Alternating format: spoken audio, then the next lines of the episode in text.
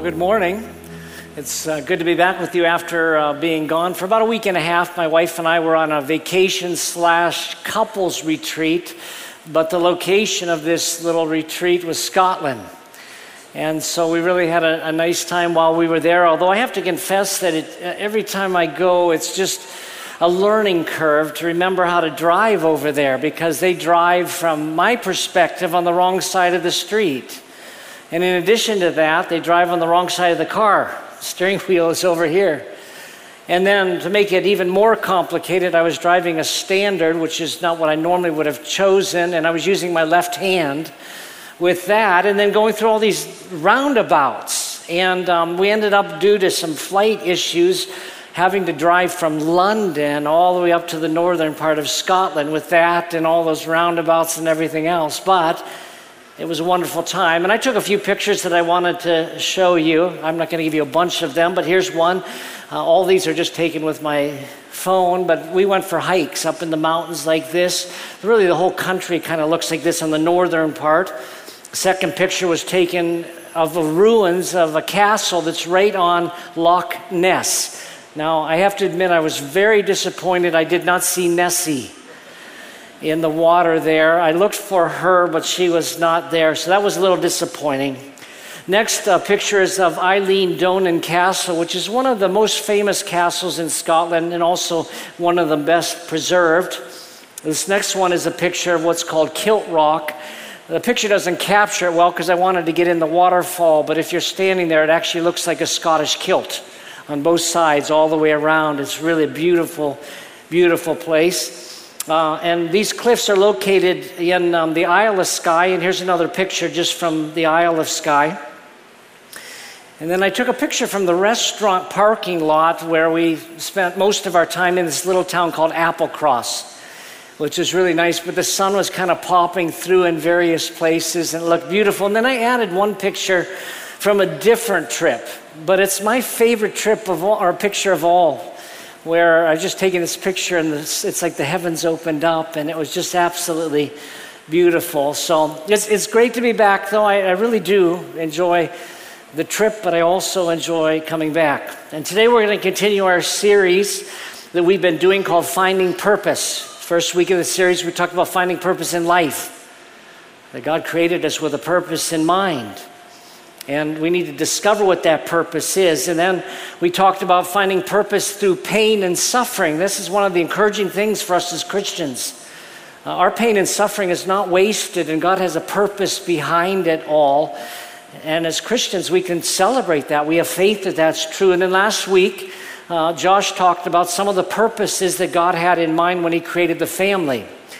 But today, I want to focus on the purpose behind what Jesus called the church.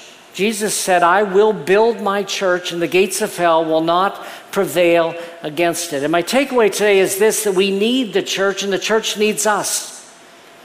It's not optional. I think that's what we think. Well, it's kind of an optional thing. No, not by God's design. We need the church, and the church needs us.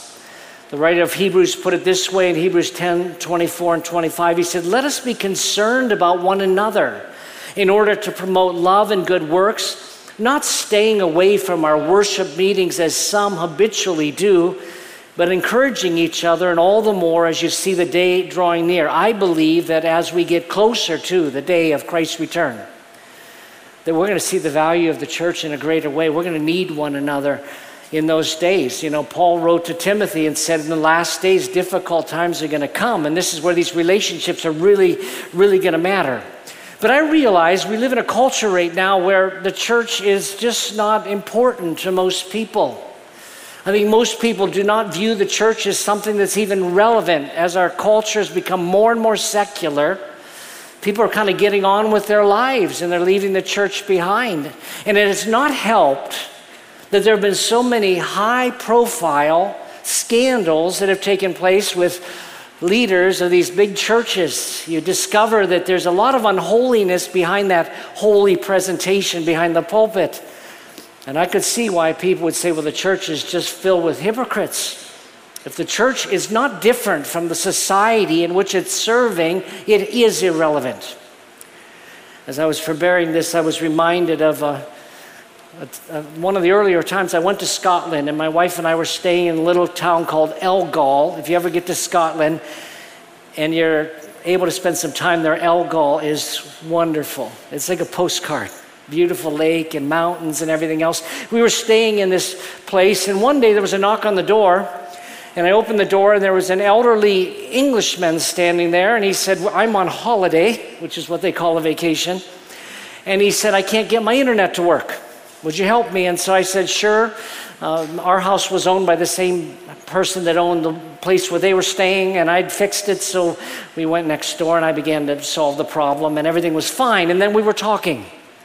But suddenly, in the background, we both heard a TV story, a news story about a minister in Great Britain who had embezzled the church.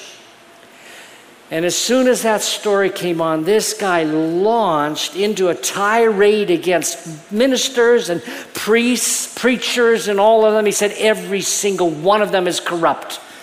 They're all in it for the money, which I was thinking, what money are you referring to? and he just went on and on about how horrible they are, and I had to agree with him a little bit to say, yeah, there's a lot of there's a lot of corruption out there. But I said, I, I I personally do know some ministers who are very sincere in their love for God and other people. And I did not have the heart to tell them that um, you're t- like you're talking to one. Although I imagine the expression on his face would have been absolutely priceless. Would have been priceless. But I get it. I understand why people are skeptical of the church and when we see the things that are happening around here. And yet, I am convinced that we need the church, and the church desperately needs us. Jesus, of course, is the one who founded the church. And maybe the starting point is to understand what the church is and isn't. The church, at least biblically, is not a building. I, I, realize if you go to Webster's dictionary, one of the definitions will likely say that it's a building and, and you pass by a church, you say, oh, there's a church. And, and a lot of people have the idea that a, a, church is what happens on Sunday morning, kind of a meeting. And so someone will say, I'm going to church. Those are legitimate definitions of church, but biblically, that's not the definition Jesus used. When Jesus talked about the church, he was talking about a called out group of people set apart for God. But a lot of people, again, they just view a church as a place you go when you have certain things in your life happening. Adrian Rogers, for example, who was a, a, a, prominent minister, used to say people go to church three times in their lives when they're born, when they're married, and when they die. In other words, he said when they're hatched, matched, and dispatched. And then he said the first time they throw water, the second time they throw rice, and the third time they throw dirt. It's like, well, that, that is the perspective a lot of people have. But God has a different perspective. When you put your faith in Jesus Christ, you become part of Jesus' ecclesia, called out group. And, and God's view of the church is so different than the world's view of it or even your own view of it, I think. God has a, just a, a different view of you and me and those that are part of his called out ones. Peter described what God thinks of the church. In 1 Peter chapter 2 verses 9 and 10. He said, "But you are a chosen race or people, a royal priesthood. In other words, God sees us as king priests. We're a holy nation. Holy just means set apart. We're a people for his own possession, so that we may proclaim the praises, or this could be translated the mighty deeds of the one who called us out of darkness into his marvelous light. You see, once you were not a people, but now you are God's people.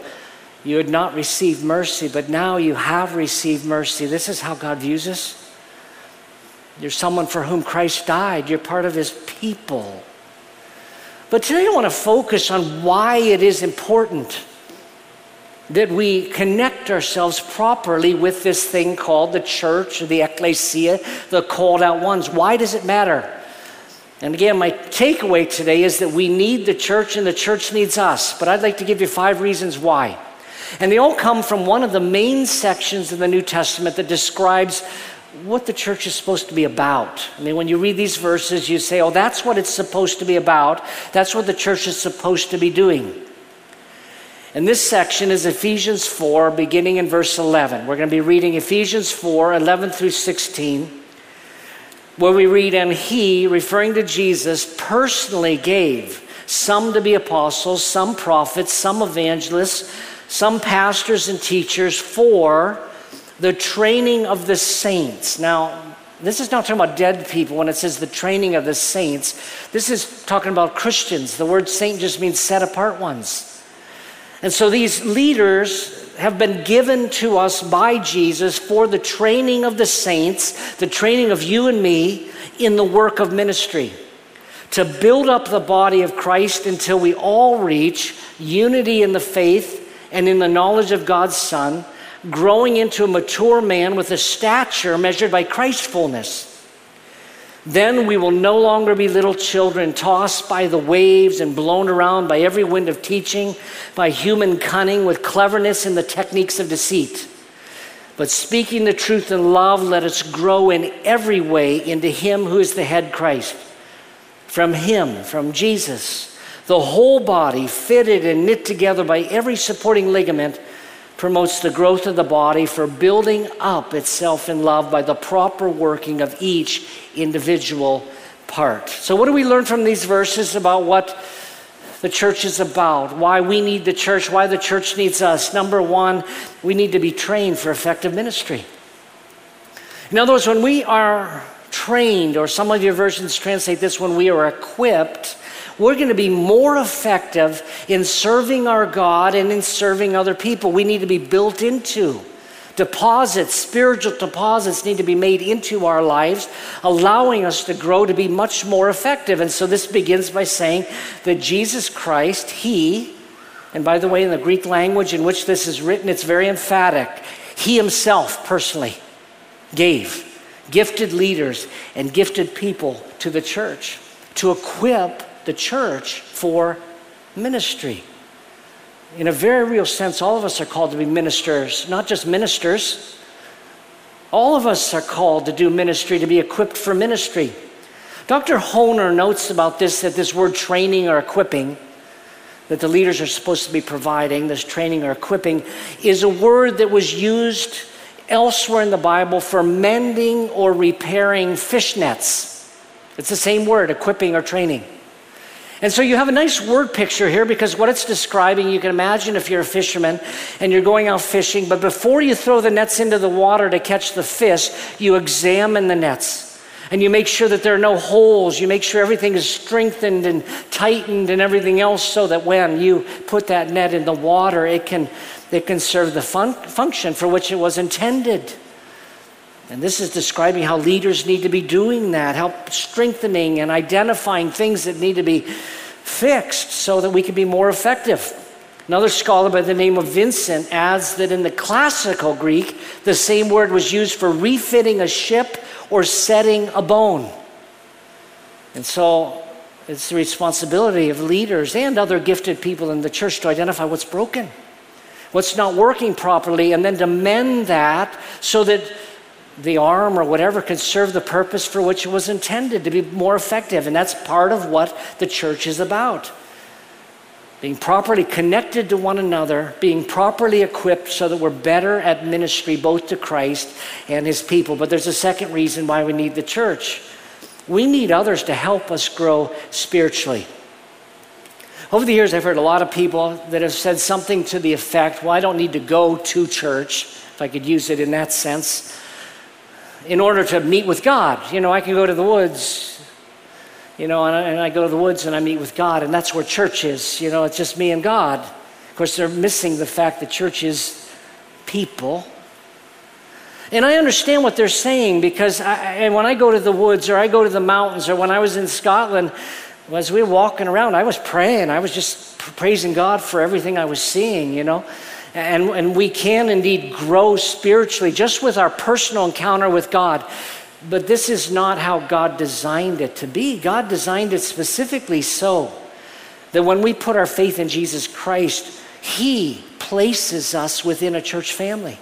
I don't mean a, a, local family like this, but when you put your faith in Christ, you become part of the family of God. Suddenly, you have brothers and sisters spiritually, you have spiritual mothers and fathers that are part of your life because God designed it so that you would not grow up in a vacuum, but that you would grow with the support of all these other people in your life. Now, this is very similar to what Josh was talking about last week when he talked about the family. And God has designed the family, a physical family, so that when a baby's born, it's not just plopped down there and said, you know, do the best you can there, go get your own food. A baby's born within the context of a loving union. God's design, anyway, was that, and that this child would be raised and mature and, and grow up and have its needs met within the context of a physical family. The th- same thing is true spiritually. God has created a spiritual family where He says, This is where you're supposed to grow. As Americans, I think we focus on our own individual spiritual development, but I'm just saying in the New Testament, it was never intended to be that primarily.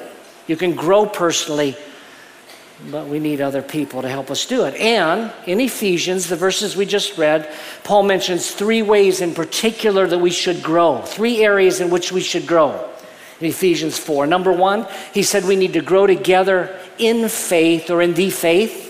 Second, he said we need to grow in knowing Jesus. You know, growing more intimate in our relationship with Christ. And then third, he talked about just growing up becoming spiritually mature. All three of these happen within the context of the church. Let's read the verses again 11 through 13. He personally gave some to be apostles, some prophets, some evangelists, some pastors and teachers for the training of the saints, again, that's us, in the work of ministry, to build up the body of Christ. In other words, to cause it to grow in three areas. He says it should grow until we all reach, number one, unity in the faith. Number two, we grow in the knowledge of God's Son. And number three, that we grow into a mature man or woman with a stature measured by Christ Himself, that we continue growing until we are like Jesus. Dr. Hoehner makes the observation that the phrase until we reach these three things is used elsewhere in the book of Acts to describe some travelers who arrived at their destination. And so you recognize that as Christians, we're to be arriving at a particular destination. And what is that destination? Together we grow strong in faith. Together we learn more about Jesus. Together we grow up to spiritual maturity. And God designed the church for that purpose. But there's a third reason why we need the church, and the church needs us, and that is that we need to be protected from doctrinal error. error. There are a lot of false ideas, philosophies being taught by people inside and outside the religious community. There are just all kinds of false things out there.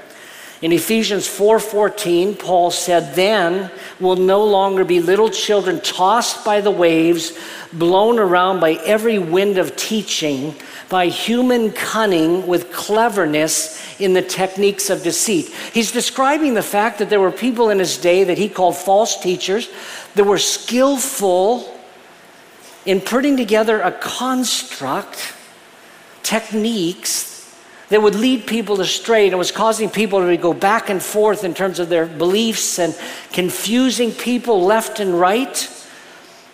This happens, of course, in our world today. I won't, I'm not going to ask you to raise your hands about this, but I have a feeling almost every hand would go up if I asked this question Do any of you know somebody that believes something that's ridiculous? That they found online? Maybe something related to some election or the pandemic or something that they found. Do any of you know somebody that believes something and when you find out that they believe that, you say, What? I mean, in your mind, you don't say to them. You say, What's wrong with you? How, could you, how could you possibly believe that? People get led astray by lots of things. In Paul's day, there were false teachers teaching things like, well, Jesus wasn't a man or Jesus wasn't really God, or there were false teachers that were saying things like, in order to get right with God, you got to follow the entire Old Testament law, starting with circumcision. Or there were people that were saying things like sexual sin is not sin, that it's okay for you to be sexually active with someone with whom you're not married. They, people would be teaching things like this. And they were leaders and they were trying to get people to follow themselves so that they would be enriched. You know, you get these teachers that are getting followers after themselves. But it really matters what we believe about things. Paul talked about people that were disconnected from the body and therefore suffered, he called shipwreck in relation to their faith. They got separated from the faith community and then they suffered, he called shipwreck, kind of set to the sidelines. The faith no longer seemed relevant in their lives anymore. And this, this can happen. The church is one protection against this. Because if you're properly connected with other believers, then you have someone to whom you can go and begin to talk about some of these things. And you'll have people in your life that'll say, That's not right. That's not right. I got a call not too long ago from somebody who had some questions for me about some teaching that she had been exposed to. She was either taking a course online or listening to some, uh, an online preacher, I think it was several. And she had enough discernment to realize it just didn't seem like it quite added up, but she couldn't exactly put her finger on what was wrong about some aspects of it. Some of it she arrived at her own conclusion, but she wanted my opinion about it. And I began to ask her, you know, what are some of the things that, that they teach? And these teachers were pulling verses just out of completely out of context and having the verses say exactly what they wanted the verses to say. And they were, were, indeed accumulating followers after themselves, asking for your money eventually. When we're pop, properly connected with other believers, you know, if you're part of a community group or whatever, there are other people that when you're wrestling with this, like I heard this or this teacher said this or I read this online, and you bring it to your group, and there'll be people in your group that have the spiritual maturity to say, no, that's not right for this reason not just a different opinion. We need people in our lives that know the Word of God enough to apply it to the situation. But there's a fourth reason why we need the church. In addition to the fact that we need training, that we ourselves need to grow spiritually, we need protection. Number four, we need to experience the love of Christ through others. We need to experience the living out of the Christian life in truth, surrounded by love in words and in actions, because love is what causes us to grow. We talk often here at the church that we are about leading people into a growing relationship with God and others, that we believe life change takes place best in community. And you get involved with other Christians. What I want us to understand is that when we're involved with other Christians, we can experience a love from God that you will not get if you're just alone with Him someplace. You'll still experience God's love when you're alone with Him, sure. And as you're reading His Word, but there's something that happens when God's people are together. Paul wrote in Ephesians 4:15, which we read a minute ago, he said, speaking the truth in love, let's grow in every way into Him who's the head, Christ. Speaking the truth in love. There's a better, or at least more literal way, though, to translate that verse.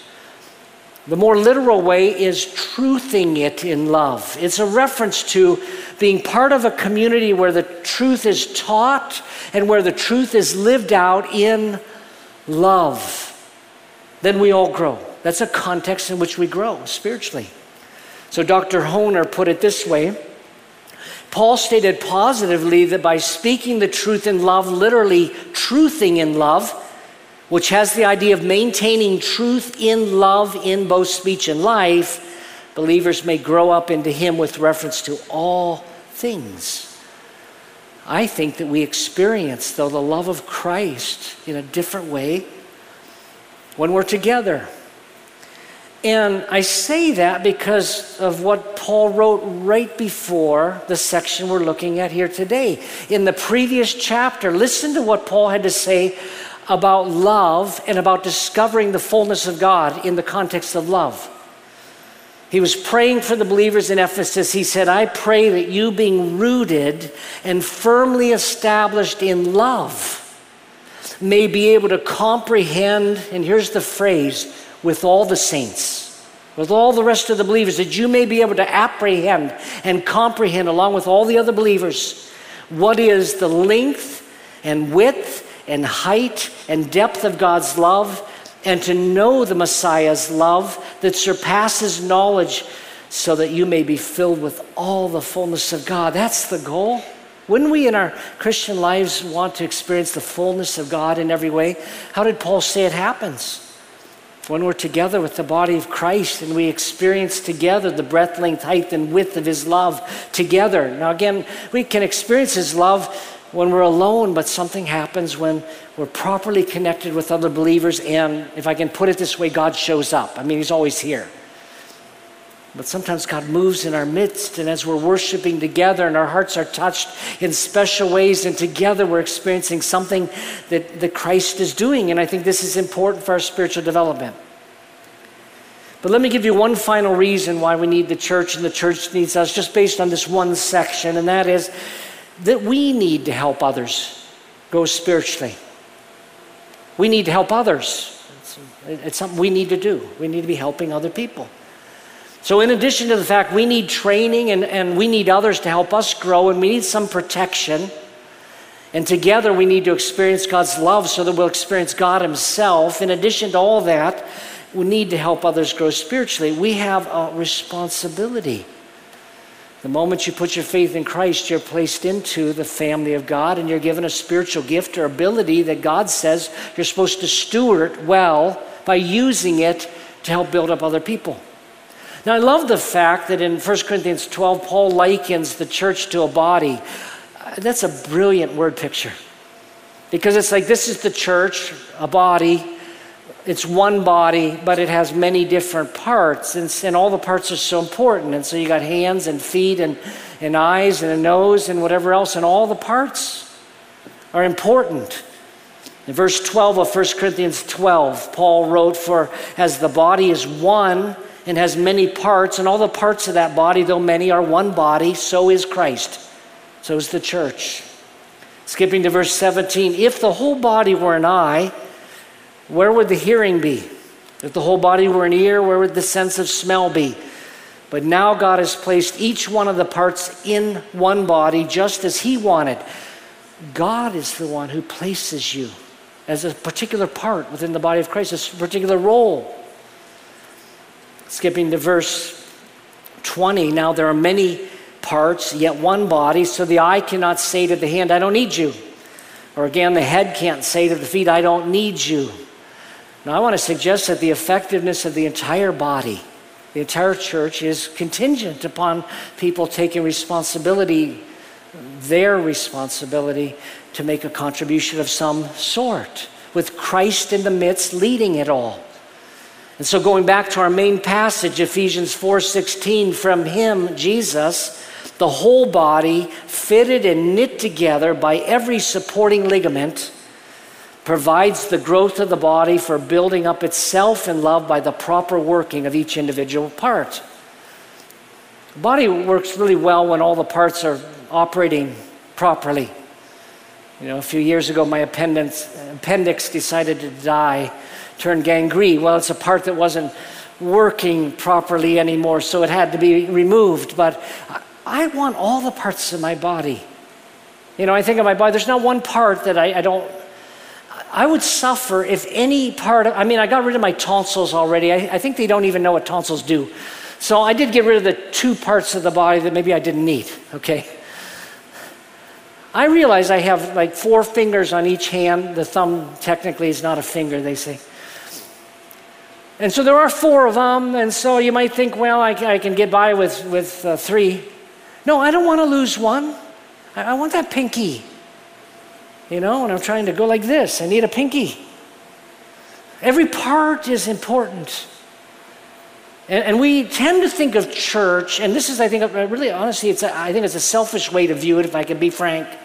We tend to view church only in terms of what we get out of it, the contribution it makes to us. We do not think in terms of the fact that there's a contribution I'm supposed to be making. That God wants me to be part of this because I can help in this way or I can help in that way. And when we choose not to be properly connected, I'm just saying the entire body gets weaker as a result. I've often wondered what would happen if all of us, all of us, were hitting on all cylinders in terms of using our gifts to build up the body of Christ. What could we accomplish if we were doing that? And there are uh, opportunities. I mean, this morning you heard of an opportunity with the children's ministry. You know, you can go online to theridge.church slash serve. There are, we, we need people. And that's not the main reason, though. Christ puts you in the church to serve. He's the one that puts you there, and this is an expectation he has. So let me summarize and then close with some questions. I started by saying we need the church, the church needs us. And I'm convinced it's true. I think we'll be more effective in ministry if, if we uh, avail ourselves to training. Even just growing in our knowledge of Scripture will help us be more effective in ministry. We need others to help us grow spiritually. You are not intended to grow in a vacuum. You need the rest of the body of Christ. We need the protection the church provides. We need to understand God's love better, which takes place in relationship and community, and then we need to help others grow spiritually. To put it simply, we need training, growth, protection, love, and service. Those are the five things we need training, we need growth, we need protection, we need love, and we need service. So let me close with a few questions by way of application. One, do you recognize how important the church is? I'm hoping as a result of this talk that you say, you know, it's maybe more important than I thought it was. You know, Jesus says it's pretty important. Number two, do you value the church as something Christ has given you? Do you view it as a, this is a gift that He's given to us? Third, are you willing to be more connected, more involved so that you can make a difference? You can do it through serving or through a community group or supporting in other ways. And then finally, are you willing to use your gifts and abilities and talents to serve within the body of Christ? Really, success on a particular Sunday weekend should be more defined not by how good the service was, but on the difference you made in someone else's life. What if we came here with that perspective in mind? Instead of saying, well, was music was this or whatever else. If we said, you know, success to me is going to be that I encouraged this person, I made a difference here, I served in this way. Let's pray. Father, we want to thank you that you've not left us alone in our spiritual journey. You've given us a, a family, and I know in my own life it has made a huge difference. And so I tell you, Lord, I'm grateful. But I pray, Lord, that you give us a heart that sees the church as you do. Not, not this church, but church. Your called out ones. Help us see that we could really make a difference in the lives of other people. We pray in Jesus' name. Amen. Thanks for listening to the Ridge Weekly Podcast. If you'd like to hear more messages now, you can check out our past series at theridge.church slash messages or download the free Ridge app. Thanks again for listening, and we will see you next time.